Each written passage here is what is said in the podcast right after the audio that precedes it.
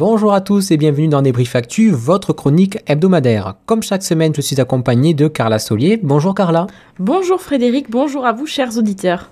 Aujourd'hui, quatre grands thèmes principaux, Carla.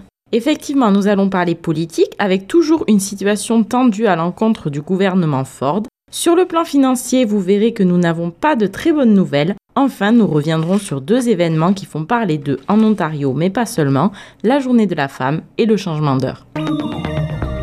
Tout d'abord sur le plan politique, intéressons-nous aux contestations naissantes contre les gouvernements de différents pays. Pour commencer, en Ontario, nombreux sont les recours qui ont été déposés contre le gouvernement Ford. Cela pourrait même être la première fois qu'un gouvernement connaît autant de contestations sur une si courte période.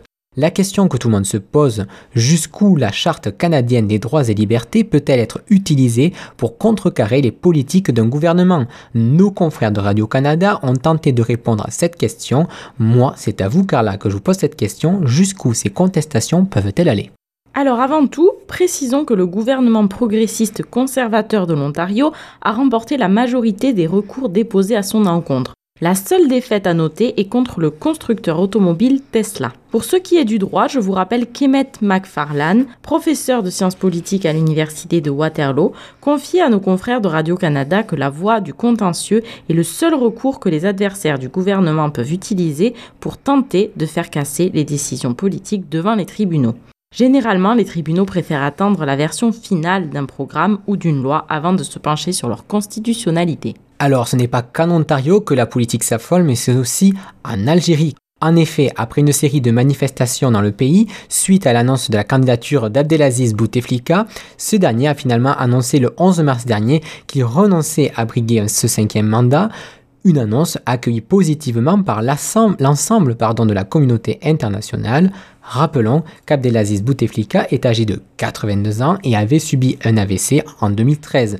Si les tensions semblaient s'apaiser en Algérie, ce n'est pas le cas du Venezuela où Juan Guaido a demandé au Parlement de décréter l'état d'urgence après une panne de courant de plusieurs jours. Guaido entend ainsi faciliter l'entrée d'aide humanitaire dans le pays. Statu quo donc pour la situation politique puisque Maduro refusait de céder sa place à son opposant pourtant largement reconnu par la communauté internationale.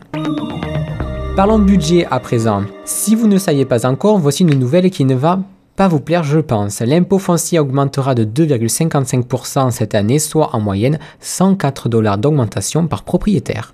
Une augmentation qui participera à la construction des logements sociaux ainsi qu'à la construction d'une nouvelle ligne de métro souhaitée par le maire John Tory. Comme l'indiquent nos confrères de Radio-Canada, le chef du budget, Gary Crawford, a souligné que cette augmentation permettrait, je cite, de continuer à fournir des services municipaux de façon efficace tout en maintenant l'augmentation de l'impôt foncier en deçà de l'inflation.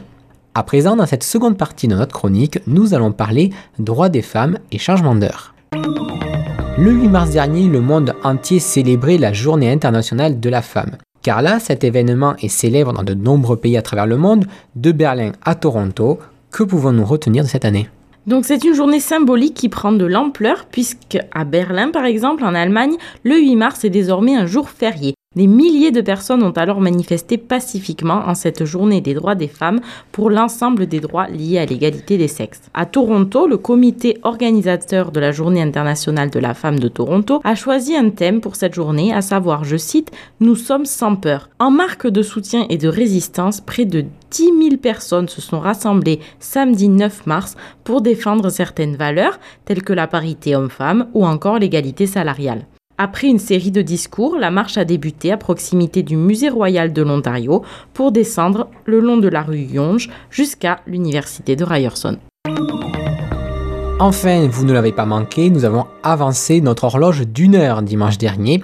Car là, savez-vous qui s'occupe de changer l'heure des horloges situées dans les tours à Toronto?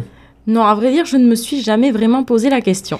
Eh bien, comme le titraient nos confrères du journal Métro, il s'agit de John Scott, aussi appelé le maître du temps, qui entretient les horloges depuis, écoutez bien, 35 ans à Toronto. Monsieur Scott explique qu'avancer d'une heure au printemps ne nuit pas à l'horloge, contrairement au changement d'heure d'automne qui nécessite un arrêt de l'horloge et des travaux d'entretien.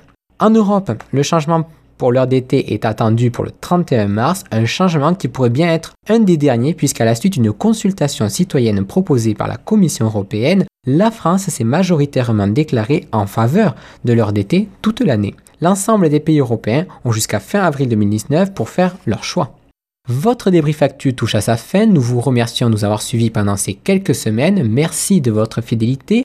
Je vous remercie Carla également d'avoir apporté votre expertise tout au long de cette chronique et bien sûr de nous avoir accompagnés sur la série Vie privée 2018 qui continue à être diffusée sur l'ensemble de nos plateformes.